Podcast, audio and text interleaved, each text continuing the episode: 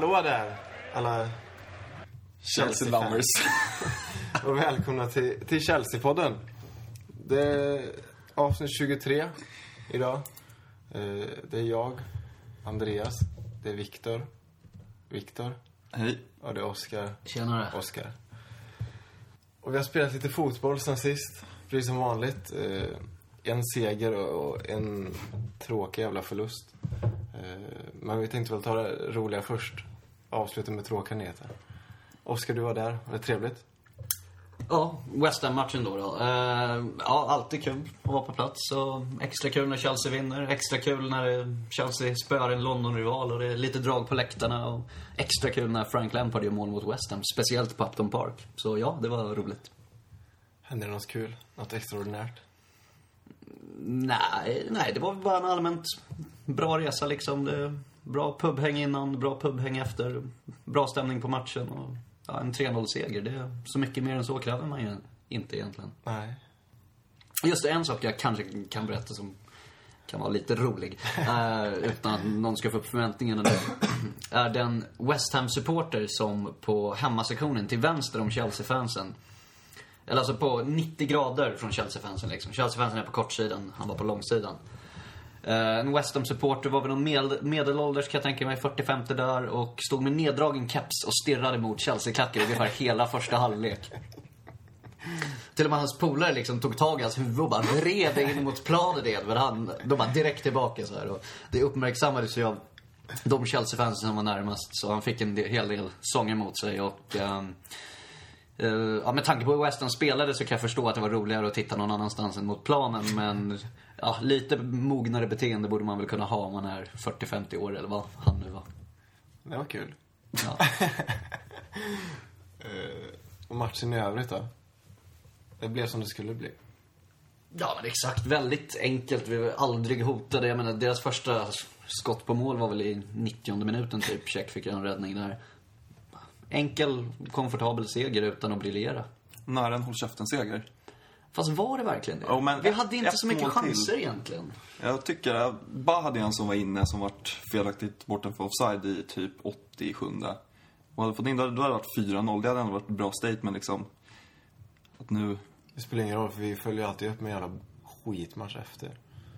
Ja, det hade varit ett tillfälligt statement där i varje fall. I några dagar. Nej men alltså West Ham kan ha varit den sämsta motståndaren vi har mött den här säsongen. Typ i konkurrens med Stoja, Bukarest kanske. Det, de var ju bedrövliga verkligen. Speciellt på hemmaplan. Det... Så ja, vi behövde ju bara åka dit och spela lite. Jag vet inte var jag läste eller såg det någonstans eller om det var vem som nu sa det. Men att om de sju avbytarna Chelsea hade på bänken, om de hade spelat istället för startelvan så hade det räckt med 7 mot 11 och man hade ändå vunnit mot mot West Ham. Så jag vet inte om det hade blivit så, men det säger väl någonting i varje fall. men ganska skönt att möta ett lag som inte anfaller. Ja men precis, det blir lugnt för backlinjen och och målvakten. Det är så Basel måste ha känt i tisdags. Ett skott fick de iväg förresten. West Ham. På hela matchen. Det har vi nämnt redan. Ja, men alltså för, det var verkligen ett skott bara. Bra att du Annars är det något man bara slänger ur sig. Ja, kanske. Ja, men det var skönt att, att hänga på där i ligan. United tappade ju poäng. Slutminuterna är alltid lika roligt när de tappar poäng i slutminuterna. Ja, det brukar vara tvärtom Ja, i just exakt. United. På en frispark som gick om. Det var extra skönt. Extra skönt att Frank Lampard gör årets bäst, överlägset bästa match. Han är fruktansvärt jävla bra. Och följer upp med en riktigt dålig match. Ja. Men det gjorde hela laget. Mot Basel kanske. Ja, nej, men det är ju så roligt när han gör mål på Upton Park mot West Ham, för de hatar ju verkligen honom. Och de hatar ju Chelsea också för... Ja, men det är ju såna skillnader mellan klubbarna. Så det är ju... Lampard har ju bytt upp sig så enormt så att det går ju knappt att beskriva. Och det var också en fin liten sång där som jag aldrig tror har sjungits förut, men som sjöngs då Frank Lampard is one more than you. Och det stämmer ju, han har ju vunnit en massa titlar. West Ham, ja, de hävdar att de vann VM 66, men det är väl det ungefär. Ja. Något mer om West Ham? Eh, Har du skrivit ner något i boken? nej, jag har inte så mycket om den. Klockren straff. Eh, 1-0 målet. Den är Pang, helt otagbar. Ja. Eh, vaket av Oscar och ordnar straffen. Han springer på en boll som ser helt idiotiskt ut när han börjar ta löpningen. Men han ger inte upp och han hinner ikapp den och blir tokkapad. Eh, att det inte blev gult kort där var ju ett mirakel. Snudd på det rött nästan, men Det blir sällan rött kort och straff Ja. för målvakten. Det händer inte så. Blir Målvakten är lite mer befriad från det än vad andra spelare Men oftast kommer ju målvakten framifrån, eller som sista man. Då blir inte frilägesutvisning på samma sätt. Ja, eller, Måste det det, vara. eller är det väl ändå. Det ska väl vara... Ja, men Det är ju ännu mer målvakten- friläge snarare. Ja, men nej, jag hur du att om målvakten möter honom, då är det ju fortfarande en mot en. Från målvaktens perspektiv. Men sen var det ju eh, Foy som dömde också. Han ger ju aldrig gula kort. Men Oskar skulle haft ett gult. Han skulle fått ett gult med sig ytterligare. Eh, men det var kul att de har en sån domare i ett sånt derby som inte blåser för allt. Var det inte Foy som gav Chelsea två utvisningar mot QPR när vi torskade på Loftus Road? För typ Det är förträngt. Kanske. Ja, det var det. Chris. Yes. Ja. Bra. Vi går vidare. Ja. Eller? Lyfta fram eh, Aspiculeta. Alltså fy fan, Han var i- och plugga på det här. Aspiliculeta. Ja. Ja, han var skitbra som vänsterback. Igen. Han gör... Och vad har hänt där egentligen? Jag tror att han står ju på träning och bara nöter. Nöter med sin vänsterfot. Eh, han har ju verkligen tagit För Ashley platsen bakom Cole nu. han är inte skadad längre, Ashley Cole. Nej, Han startar inte Champions League heller. Skönt för han, eh, han petar ju tydligen inte Ivanovic i år. Ursäkta. Eh, och han fick spela sjukt mycket förra året för att vara ny. Därför är det ju kul att han ytterligare får fortsatt förtroende på vänsterflyen.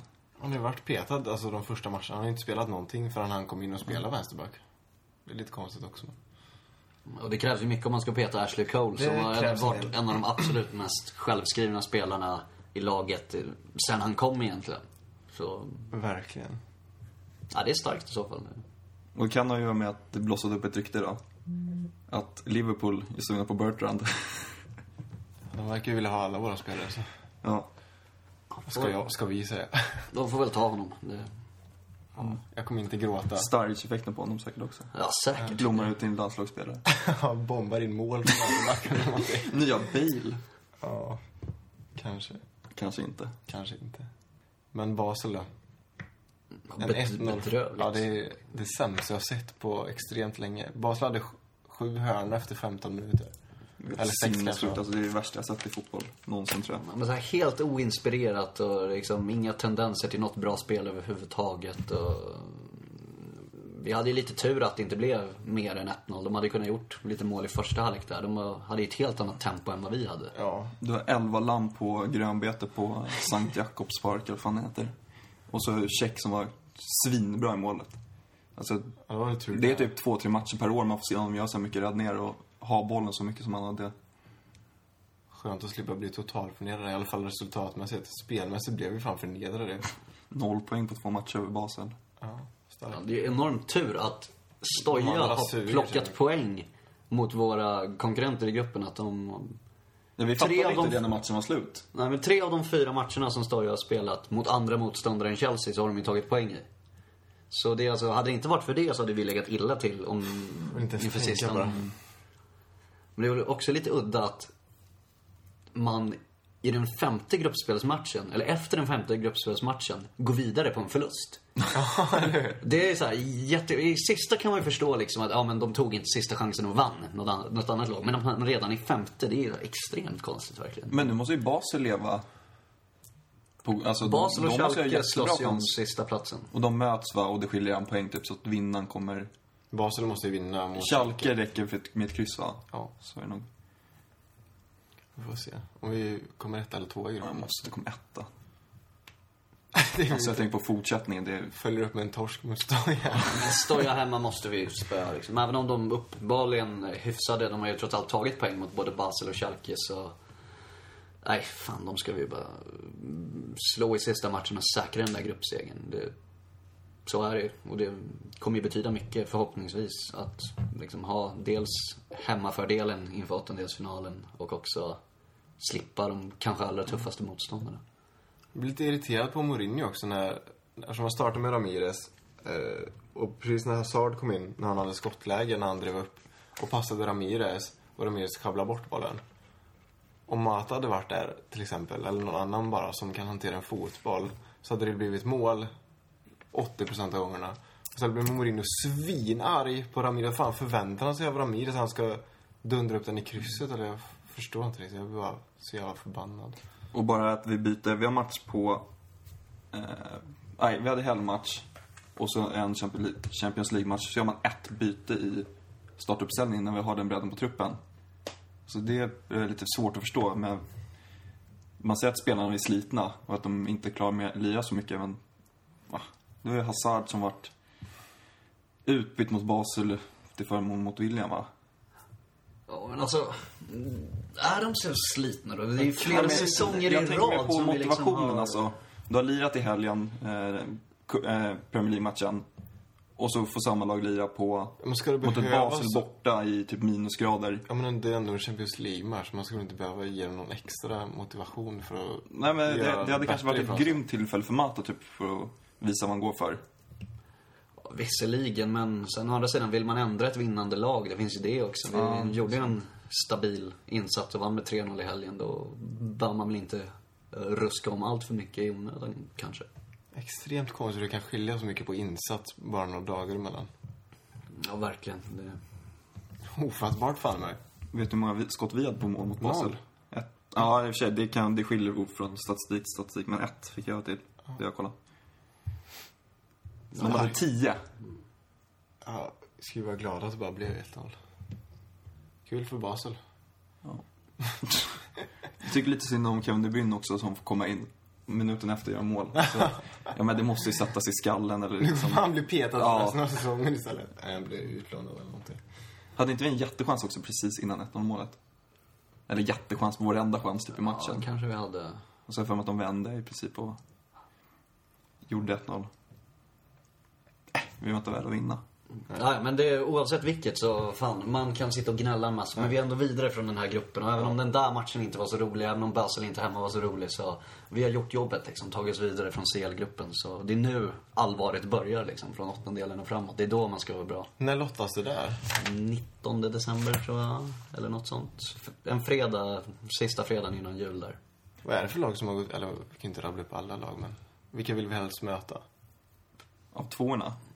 Det är ju många grupper som är väldigt öppna. Oklara. Väldigt öppet i många grupper. Det är liksom, Men man kan lottas mot vem, vilken två som helst. Inget så här ja, in, landsbundet nu som det är i inte gruppen. samma land. Man får inte det? Nej, Och inte samma grupp. Så, Nej, det förstår jag. så vi behöver inte prata om Basel i Fan podcasten i vår om vi inte möter dem i i kvarten. Ja. Sjukt, var inte det? Final, Chelsea-Basel förlorar med 1-0. Champions League. Nej men det är vissa grupper som är väldigt öppna. Det är väl den här Juventus, Köpenhamn, Galatasaray har väl typ alla lag fortfarande chansen att gå vidare tror jag. Och sen är det ju Arsenal, Dortmund, Napoli. Ja, också öppet. också så. öppet. Så det är lite tidigt. Vi får väl ta Ja.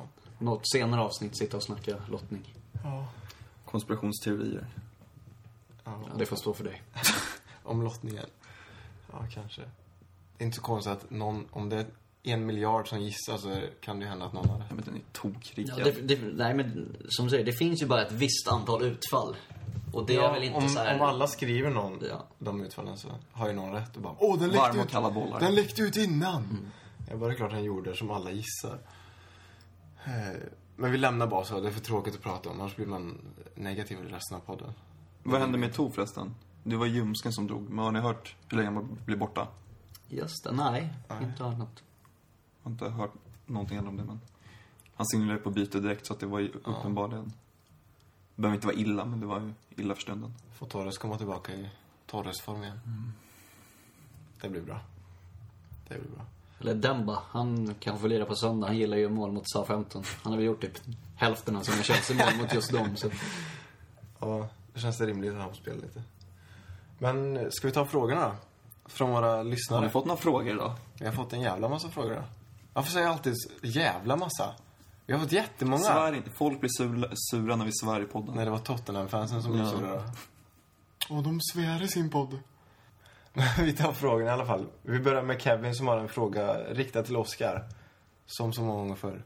Eftersom Oscar har koll på allting inom Chelsea. Det tackar Oscar för. Han ser jävligt förbryllad ut, men han tackar för att du tycker det. Eh, så får du en fråga. Eh, United är kända för att ha mycket fans runt omkring i Asien. Hur ser det ut för våran del? Var, har vi med, var har vi mest fans? Utöver England då menar de såklart. Mm, ja, först och främst tack för de fina orden. Men eh, Fakta. ja, jag såg frågan här eh, tidigare under dagen och har gjort lite research kan man säga. Eller försökt hitta någonting om det där. Och hittade bland annat ett citat från Chelseas VD Ron Gorley som jag fastnade för. Det var i samband med en försäsongsturné i Asien 2011. Som han sa att Chelsea har 100 miljoner fans i Asien. Om man stannar till lite och tänker på det där.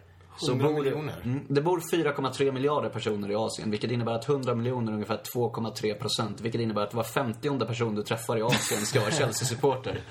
Vilket jag tycker är ganska osannolikt, då det med all sannolikhet finns mycket folk liksom långt in i så Kina som troligtvis inte ens vet vad engelsk Som fotboll eller Chelsea el. är. Precis, det är så här ett enormt intresse för Premier League och att liksom Chelsea i framförallt Sydostasien. Men att det ska vara några hundra miljoner som Gorley påstår, det, det köper jag inte riktigt. Nej. Men om man ska liksom jämföra med de andra klubbarna så är väl United kanske störst, åtminstone i Sydkorea, mycket tack vare att de har Jisung Park där. Jag läste att det var någonting, en miljon koreaner som har så här, eh, Manchester United kreditkort. Uh, ja, så det säger väl någonting liksom om vilket intresse det finns för dem där. Uh, sen är nog faktiskt Liverpool i varje fall, skulle jag nog nästan tro, är större än Chelsea där borta. I varje fall om man ska se hur mycket fans som har varit på plats när klubbarna har varit där på försäsongsturnéer så har Liverpool haft mer supportrar på plats än Chelsea. Vilket kan tyckas vara lite konstigt med tanke på att under den tiden som liksom fotbollen har växt där borta i Asien så har ju Chelsea varit en betydligt större klubb än Liverpool. Det är skillnad om det hade varit en boom där på 80-talet. Då hade man ju förstått det där. Men det är ju främst under 2000-talet, kanske sent 90-tal också. Men asiater är ju också stolta över sin historia. Ja, det måste vara den kopplingen. Nej, men jag har varit i Thailand tre gånger nu senaste tio åren. Och första gången jag var där, då var det ju Barcelona och Manchester United. Alltså alla stånd och sånt där, tröjor. Eh, andra gången så minns jag inte riktigt, men nu senast jag var där kan jag med göra att vi har... eh, Du minns första gången men inte andra? Ja, men andra gången var luddig. Mycket bärs då. Mycket annat. Ja. Eh, Ja, tredje gången då. Tredje gången så, det var nu över nyår förra året och då kan jag medge att vi har vunnit Champions League. Men det var ju överallt så var det Chelsea. Alltså Chelsea, ja, Torres, alltså det var stora, det beror också på att Singa har gått in som sponsor för Chelsea. Eh, men då var det så här stora, vad, vad heter det? Billboards. Billboards med Torres på. På Pepsi-burkarna var det Torres. Jag tog en bild till med, det var en Pepsi-burk på Oscar. Torres är på Pepsi i Sverige också. Igen? Ja. Ja. Lampard också. Efter. Eh, och Chelsea-tröjor var det. Folk, de som jobbar i, eh, i städerna tänkte jag säga. Nej men de, alltså lokalbefolkningen går runt med Chelsea-tröjor. Så här slitna, alltså, välanvända. Eh, Härligt. och sen där med Asien, ja, men Samsung är från Asien, det är väl vår största sponsor med Adidas. Eh, Subaru från Korea tror jag. Sponsrar de Chelsea? Ja. Det är de som gör, alltså Subaru F1. Tyvärr Kevin, fasaden Sauber heter väl de? Su- Är det inte Subaru? Nej, nej för fan. Sauber. Det är något annat. Det är inte bilmärket Subaru. Jaha. Ja, okej, ja, de det- kör F1 i alla fall. Ja. De är också från Asien. Eh, och Singa. Och eh, jag är ingen marknadsstrateg, men jag menar, att vi har vuxit i Asien måste ju locka Singa till oss. Alltså, det är Singa som vill sponsra Chelsea för att de vet att Chelsea är stora i Asien.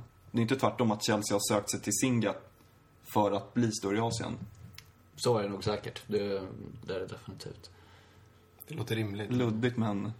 Nej, Jag har bara ett minne, typ första dagen ungefär, det första som hände när jag kom till Thailand för typ tio år sedan. var så här, gick i Chelsea-tröja, gick på gatan där. Så var det en bil som bara svängde runt ett hörn och bara tutar. Och så är det en snubbe som sträcker sig ut genom fönstret och bara ropar Frank Lampard. Och så bara kör vidare så här. Och det var ändå, det var ändå tio år sedan, så det, det fanns redan på den tiden. Härligt. Men eh, ja, om man fortsätter med Kevins andra fråga, eller första frågan får man väl av, säga att liksom, vi är inte riktigt störst, men vi är en av de absolut största där borta i varje fall. Och andra frågan om var vi har mest fans, alltså Ja, i antal så har vi säkert fler i Asien, eh, hela Asien än vad vi har i liksom London. Men koncentrationen är ju såklart högst. Liksom högst andel i London och södra England och, och så. Men sen är Chelsea stora i USA också. Det, det är alltid mycket folk på plats när Chelsea är på USA-turnéerna och sådär. Och det kunde man jämföra Chelsea och City på de här träningsmatcherna i våras. Att det var ju verkligen enorm storleksskillnad där. Chelsea var så mycket större och hade så mycket mer fans. Så ja, USA. Delta Airlines från USA. Så, eh, sammanträffande. Jag tror inte det. Nej, de är det. Alltså, Jag skämtar. Eh, Men sen, vi har ju varit i USA jättemånga gånger såg jag.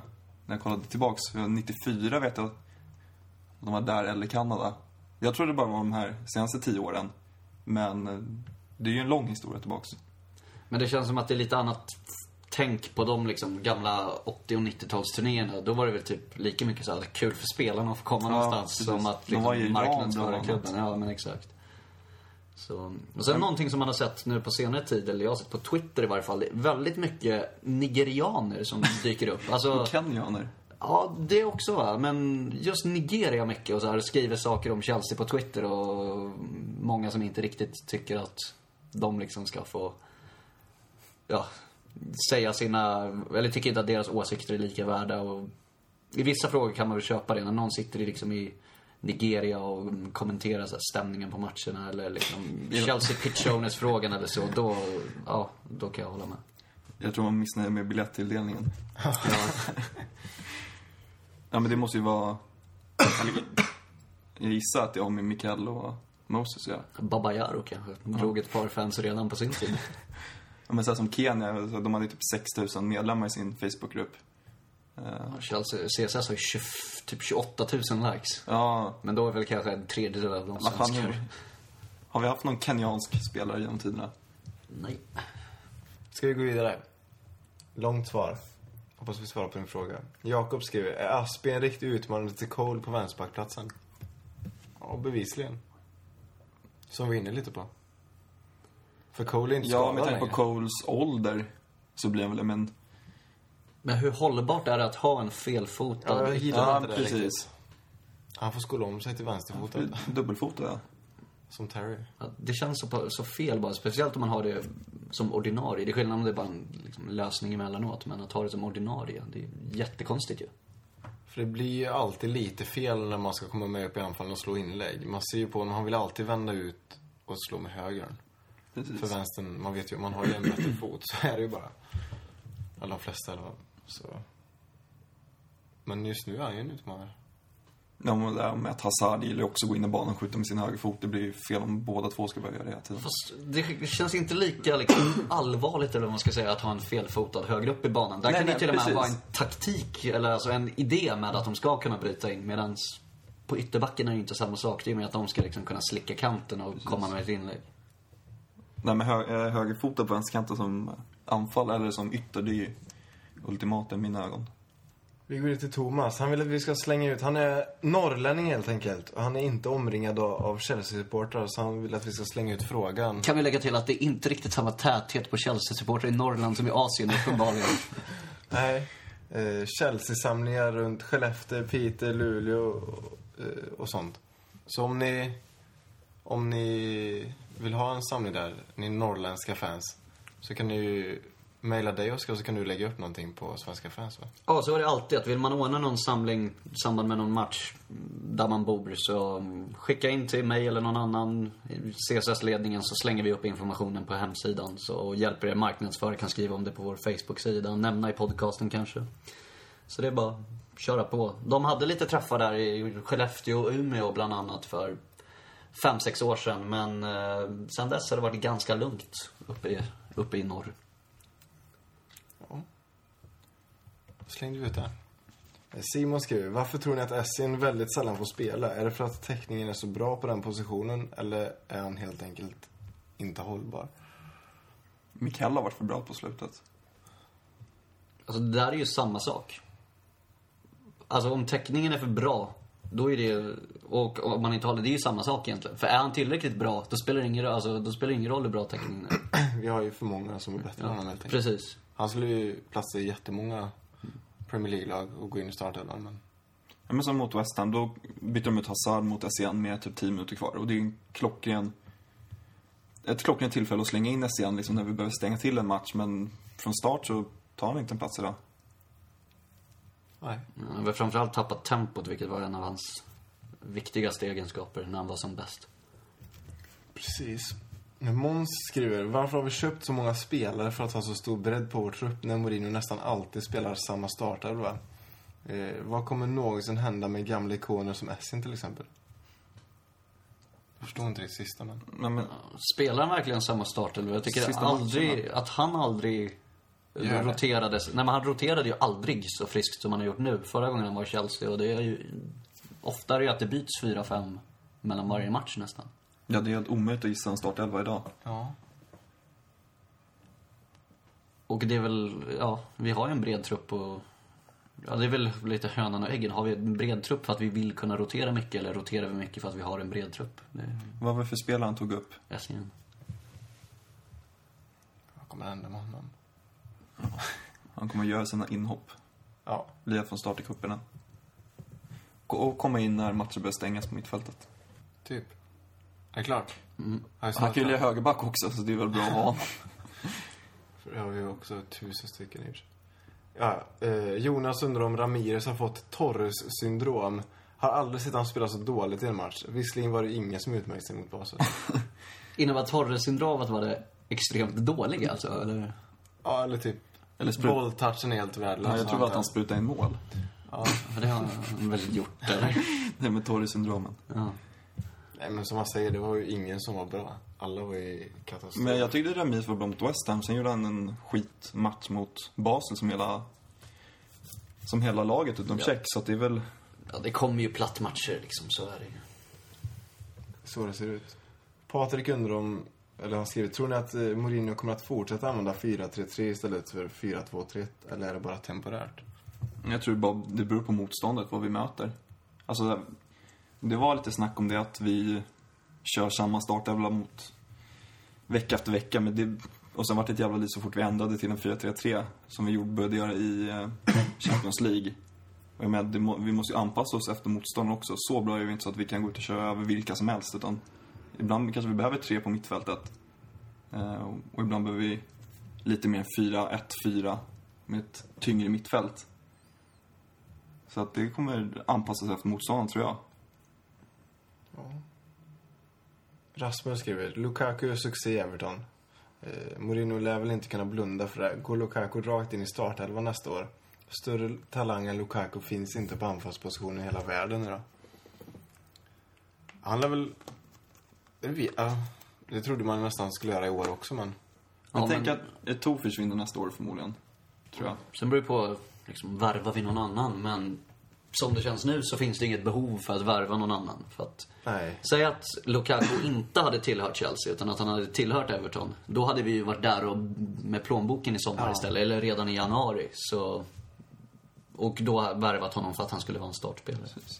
Och han kommer spela sig till startplatsen nästa år. Han kommer inte gå rakt in, men efter några matcher tror jag att han kommer ha den. Om vi sitter kvar med samma anfallare som vi gör idag. Absolut. Karl skriver till dig, Oskar. Vad går medlemsavgiften i CSS till? Ärts. Öl? Nej. Öl till Oskar.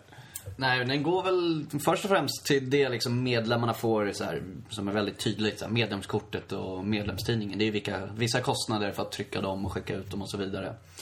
Eh, går även till en avgift som vi betalar till Chelsea för att CSS ska vara anslutna som Platinumklubb. Vilket ger oss de absolut bästa fördelarna man kan få. Framförallt när det gäller att få biljetter. Sen finns det alla möjliga andra liksom eh, kostnader som uppstår i samband med att driva en förening som det ska täcka. Ehm, sen har vi till exempel något som drar igång nästa vecka, vårt jullotteri då vi lottar ut massa souvenirer till väldigt många av våra medlemmar. Så det är en sak det går till och även för att finansiera lite så här större grejer, typ när vi tog hit Kerry Dixon eller Peter Bonetti och Ron Harris. Och vi siktar på att få till flera sådana träffar med gamla spelare i framtiden. Och sen kan det vara, vara bra att ha, det dyker upp andra saker. Vi bokade en tågvagn till Champions League-matchen i Köpenhamn mot FC Köpenhamn för snart tre år sedan, är det väl? Snart två år sedan. Ehm, där vi subventionerade priset för våra medlemmar ganska kraftigt och det är allt möjligt. Så Inte till öl till oss dock, tyvärr. Tyvärr. Den här micken som vi pratar i nu, den är köpt från CSS-kassan kan vi säga. Ja. Sponsra podden. Japp. Tack för det. Eh, Felix uttrycker sig tydligt. Mata! Utropstecken. Vad fan är det som händer?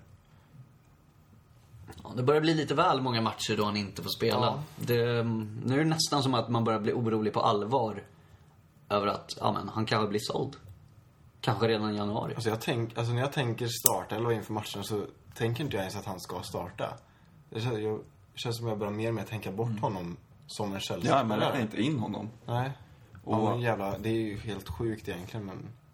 Jag är ganska övertygad att han kommer inte starta i helgen heller mot Southampton.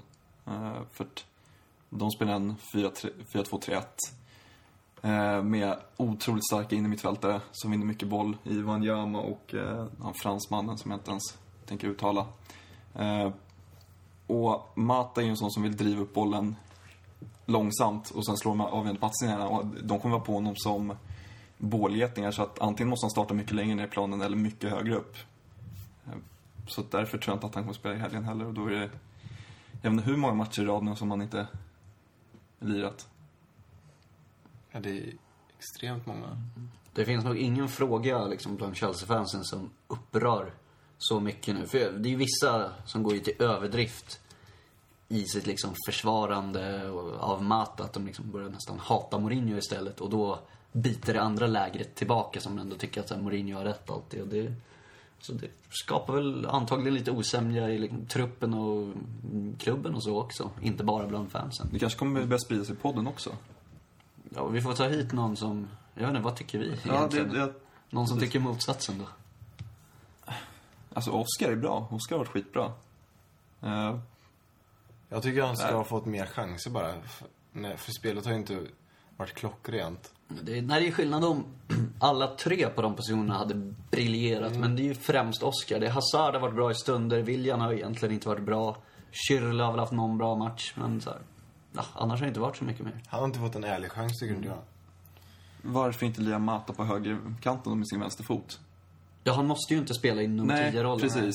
För där, där tar han inte Oscar i dagsläget. Eh, men envisas lirar William, Schürrle i början.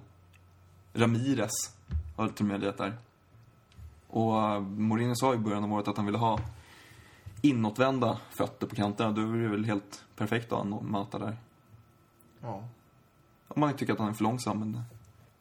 Samuel skriver Mysteriet kring Schürrle. Helt ordinarie och till synes en eh, Mourinho-favorit till och med City-matchen. Sen dess utanför laget. Vad kan ha hänt? Irriterade han Mourinho i den matchen eller har han missat ett tåg slash flyg? Han gjorde ju mål i den matchen. Exakt. Så, Men hur många matcher sen var det? För jag kollade upp det och han har bara varit icke med på bänken två matcher i år.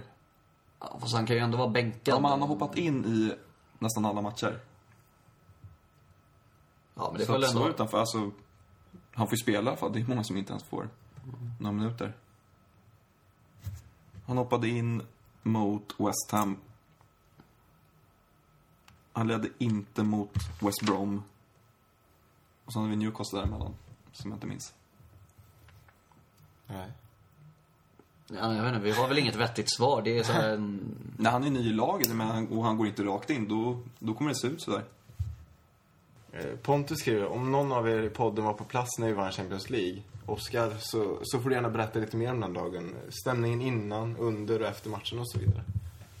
Jag skulle kunna prata om det här i evigheter, men... ehm, kanske kan ta upp mer om det någon annan gång, men lite kort bara nämna att det är ja, bästa dagen i mitt liv och fantastisk stämning liksom i, ja men hela dagen. Det låg verkligen i luften och helt så här overklig känsla av att vara på plats på arenan och sen när vi vinner så, ja, ännu overkligare. Det, det, det är svårt att sätta ord på också. Men ja, hade du varit medlem i CSS förra året så hade du fått en medlemstidning där jag skriver lite om det här också. Så Bli medlem. tänk på det. Var det Oscar ville säga. Precis. Men nej, det kanske kommer lite mer om det någon annan gång i podden. Jobbigt om han med, hans medlemstidning kom bort i posten. Ja, vi har nog några, vi har nog några som ligger och skräpar som vi kan skicka, skicka ut då. Eh, Robert eh, är lite fundersam eh, hur Chelsea tänker när vi värvar. Varför lägger vi pengar på till exempel Schürrle och van Ginkel när vi har bra täckning på de positionerna? Varför la man inte de pengarna på en forward istället? Det undrade väl alla. Ja. Men då de i framtiden? De är unga, de är bra. Tänker långsiktigt.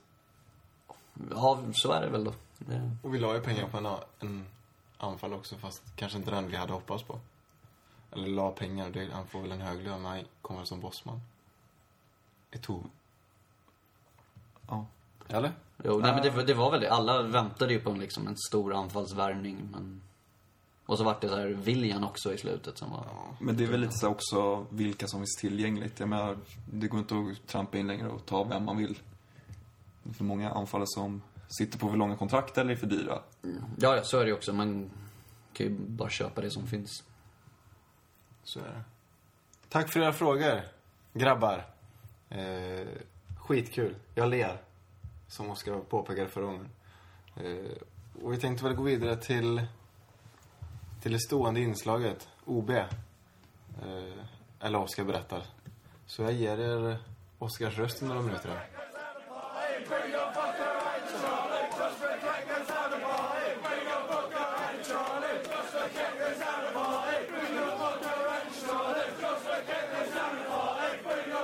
Ja, eh, Oscar berättar ska idag handla om grönsaker. Och redan nu så vet nog de flesta av lyssnarna vilken grönsak vi ska prata om.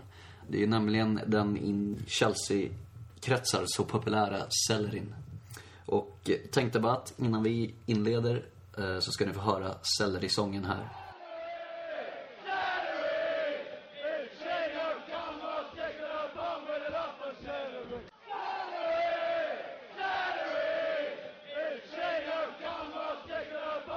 Traditionen av att i samband med Chelsea-matcher sjunga den sellerisången vi nyss hörde och kasta selleri sträcker sig tillbaka till 80-talet. Eh, de flesta har ingen aning om hur det här uppstod. Och det finns ett par historier som går isär eh, om hur den här Chelsea, eller selleritraditionen startade. Men det finns egentligen ingen universell sanning för folk lyckas inte riktigt enas om vad det är som ligger bakom det här. Men jag kommer berätta ett par av de här historierna nu, så får man väl själv välja vilken man väljer att tro på. Och en historia är då att en Chelsea-supporter på tidigt 80-tal blev arresterad för att han ska ha kastat selleri på en match. Och liksom varför han hade selleri med sig och så, det vet vi inte. Men det är folk som går på fotboll och kastar päron, så allt möjligt kan Eller hända. motorcyklar. Ehm, och då blev han arresterad för det och skulle bli avstängd. Men, och det här gick till och med till domstol. Men där hävdes den här avstängningen. För man ansåg inte att selleri var liksom farligt eller tillräckligt allvarligt för att ge något utökat straff.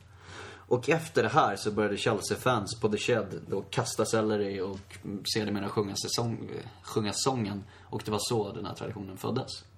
Det är en version. För att bara dra en liten parallell, det var som när AIK kastade bananer mot Djurgården. Det- Jag har aldrig hört att någon har blivit straffad för det heller. Nej, men det är väl att de ska de hålla på att identifiera folk också. Här var det ändå en de hade plockat så här före, så... Det är väl mer det liksom, att när hundratals personer står och gör en relativt harmlös handling. Men ett päron är farligare än hundra bananer. Ja, det träffar ju ändå en spelare, så, och under matchen dessutom. Så. Ja, det är sant. Det är väl det.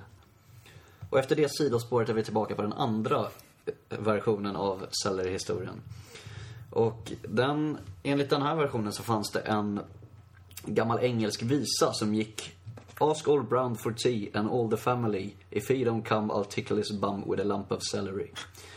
Uh, och den här gamla engelska visan ska enligt rykten då ha funnits med på det kassettband som Mickey Greenaway, den legendariska Chelsea-supporten, tog med sig på försäsongsturnén till Sverige 1981. Och det här har vi pratat om tidigare i Oscar berättar om hur Mickey Greenaway tog med sig ett kassettband med lite barnsånger och visor och gamla slagdängor som de spelade på försäsongen i Sverige och det var så läktarsången One Man Went To Mow föddes. Och enligt den här historien ska då Celery-ramsan har fötts på, på samma resa då, att man har gjort om den här originaltexten till den nuvarande Chelsea-texten. Och det känns som att det är en väldigt liksom, billig förklaring. Men den enda anledningen till att jag nämner den här är att det är den förklaringen som Rick Glanville, som är Chelseas officiella historiker, står bakom. Så och han brukar ha koll, så det kanske kan vara den.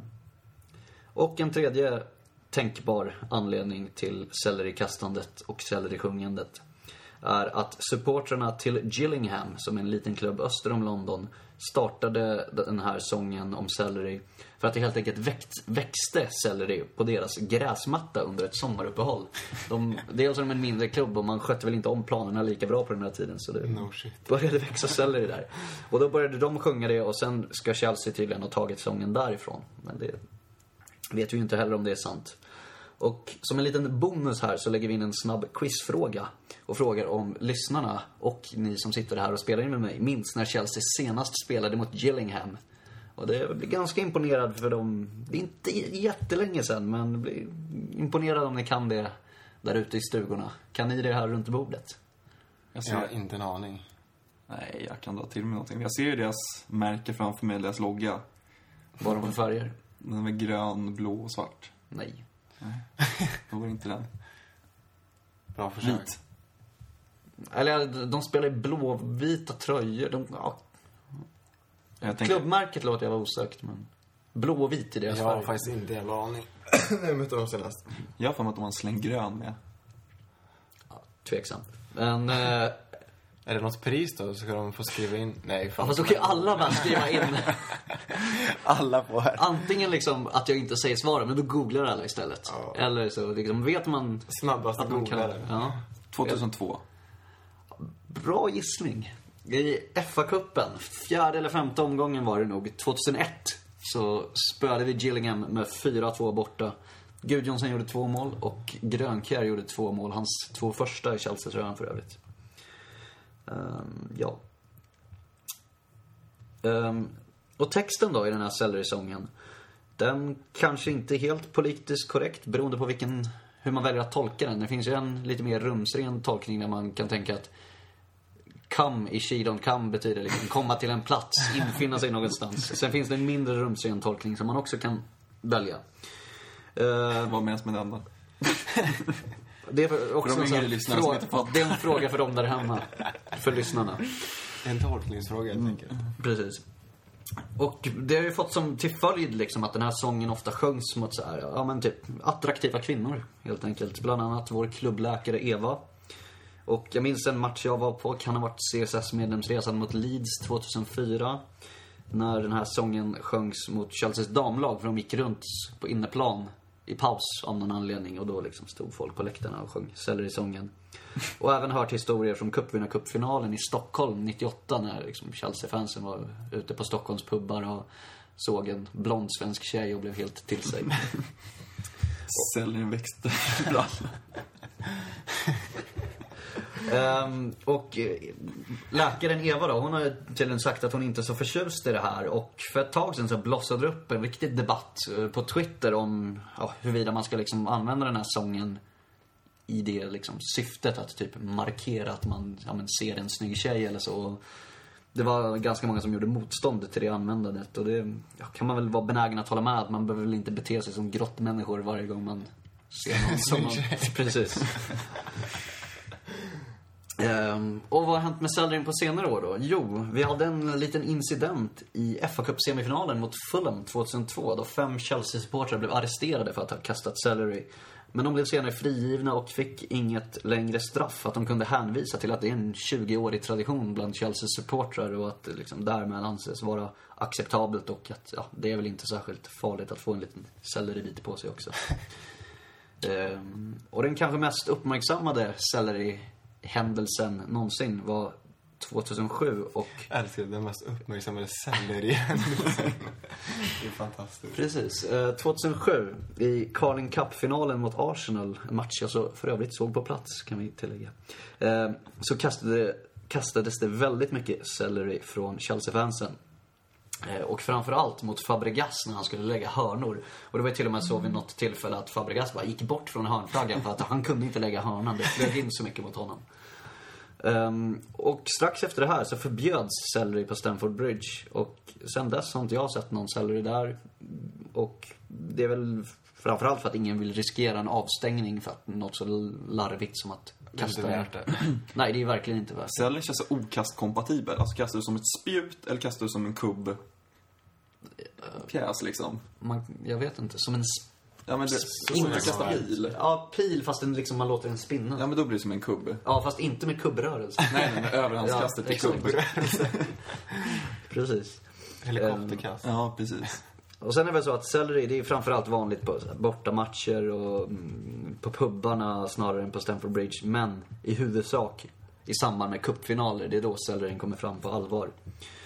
Eh, och framförallt på de två pubbarna The Globe vid Baker Street i London och Green Man som ligger ute vid Wembley. Här brukar det samlas Chelsea-fans innan Wembley-matcher och där flyger sellerin alltid genom luften. Eh, jag har bland annat hört en historia om fa Cup-semifinalen mot Arsenal 2009. Eh, På gatan utanför den här puben, The Globe, så åkte det en uppkabbad bil där det satt en kille i en Arsenal-tröja och pekade finger mot alla Chelsea-fans som var på den här puben och liksom stod utanför och Dåligt drack drag. öl. Gunners. Ett extremt dåligt drag med tanke på att trafikljuset senare slog om. Han fastnade vid rödljuset och hans uppkabbade bil var helt fylld med, ja helt fylld vart det väl inte, men han fick mycket, mycket selleri på sig. Han drunknade. Han drunknade nästan i selleri. Kan han ha.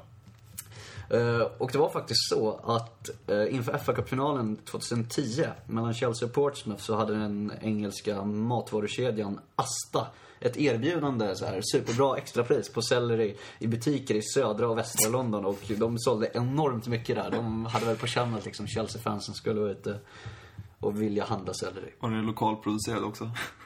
Det kan det mycket väl vara. Uppmärksamt utav butiksägaren. Ja, de har gjort sin... Businessman ute i fingertopparna. verkligen.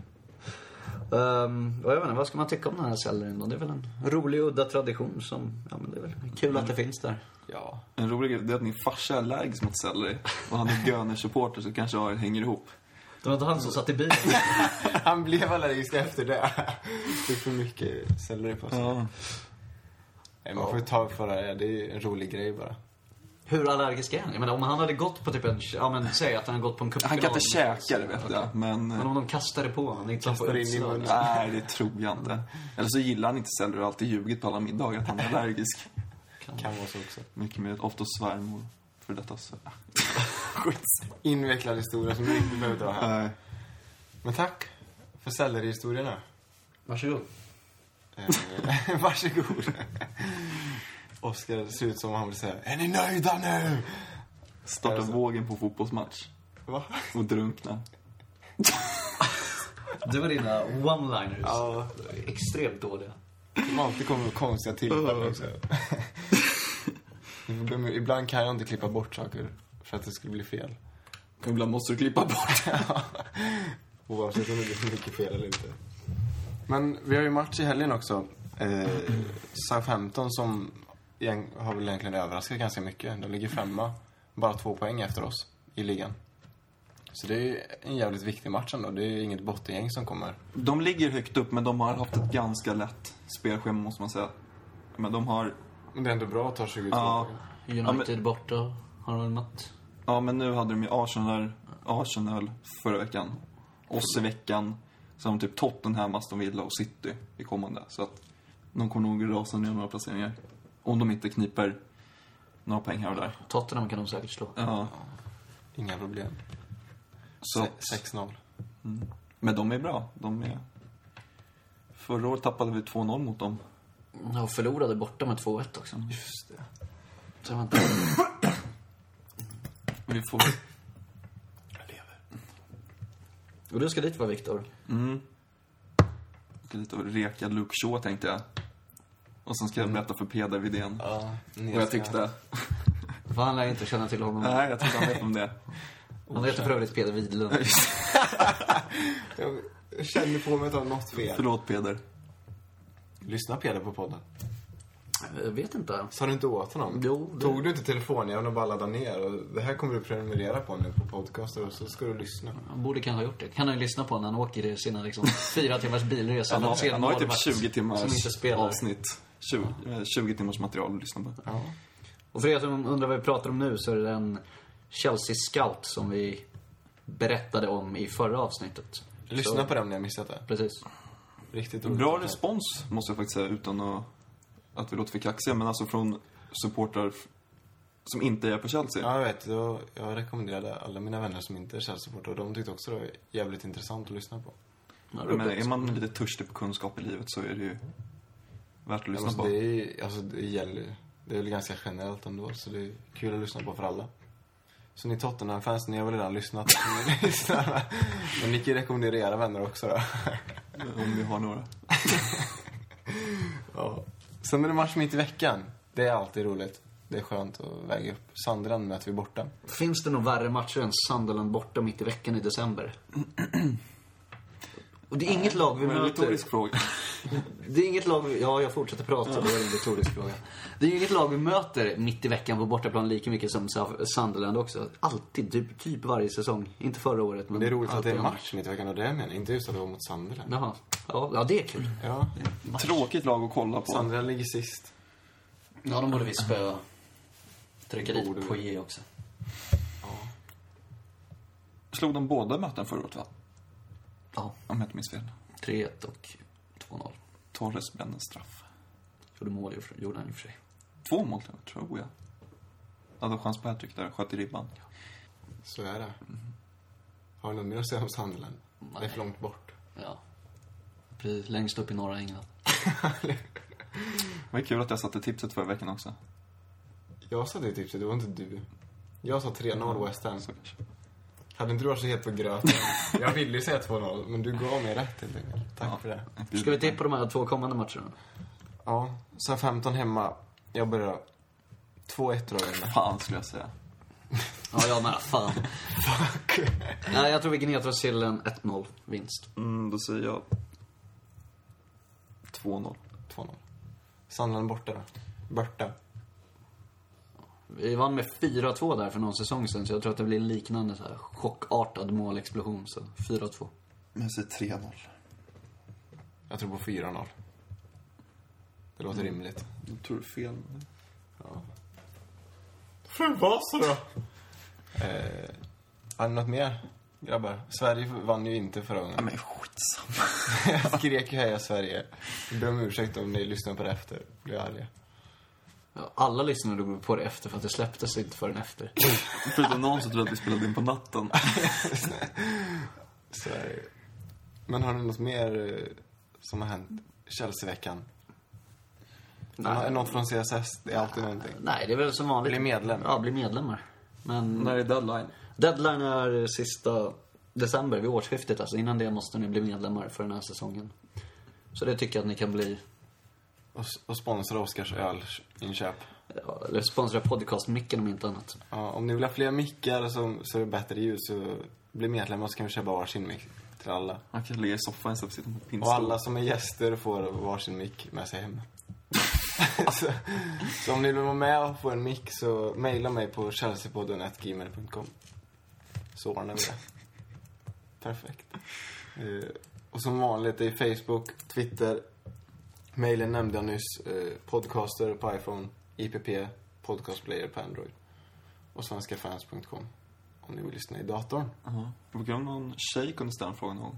Eller har vi haft Det det? var ju en, men de, de missade Just vi det. den. Jävla bedrövligt. alltså. Skriv innan 19.30 för att det är då vi kommer till frågorna. Vi kollar alltid på Vem vet mest först innan vi Om ni undrar. Vi laddar upp med lite frågesport. Det var därför Oskar var så sugen på att ställa lite quiz i sin Oskar-berättare. Jag blev inspirerad. Till nästa avsnitt ska jag göra ett litet quiz till er och till lyssnarna. Spännande. Mm. Synd att man inte är live, för det är bara att googla, det är så tråkigt. Ja, men. Men man får ju, det är ju, de sitter ju och lyssnar och så här, tänker i sitt huvud, så här, hade jag rätt eller inte? Så här. Man får ju vara ärlig mot sig själv. Ljuga hos psykologen. Vi får lägga upp så här att bara tryck like om du hade rätt på quizfrågan i dagens avsnitt. Tusen likes. Ja, bra, men vi hörs väl nästa vecka. Eh, så får ni ha det så bra fram till Typ torsdag också. Ja, det Ja. låter rimligt. Så hoppas vi att Viktor har någon rolig anekdot från helgen i London. Yes. Mycket drama. Ta in, ta in lite selleri. Så. Mycket. Trevlig helg på er grabbar. Tack. Hej.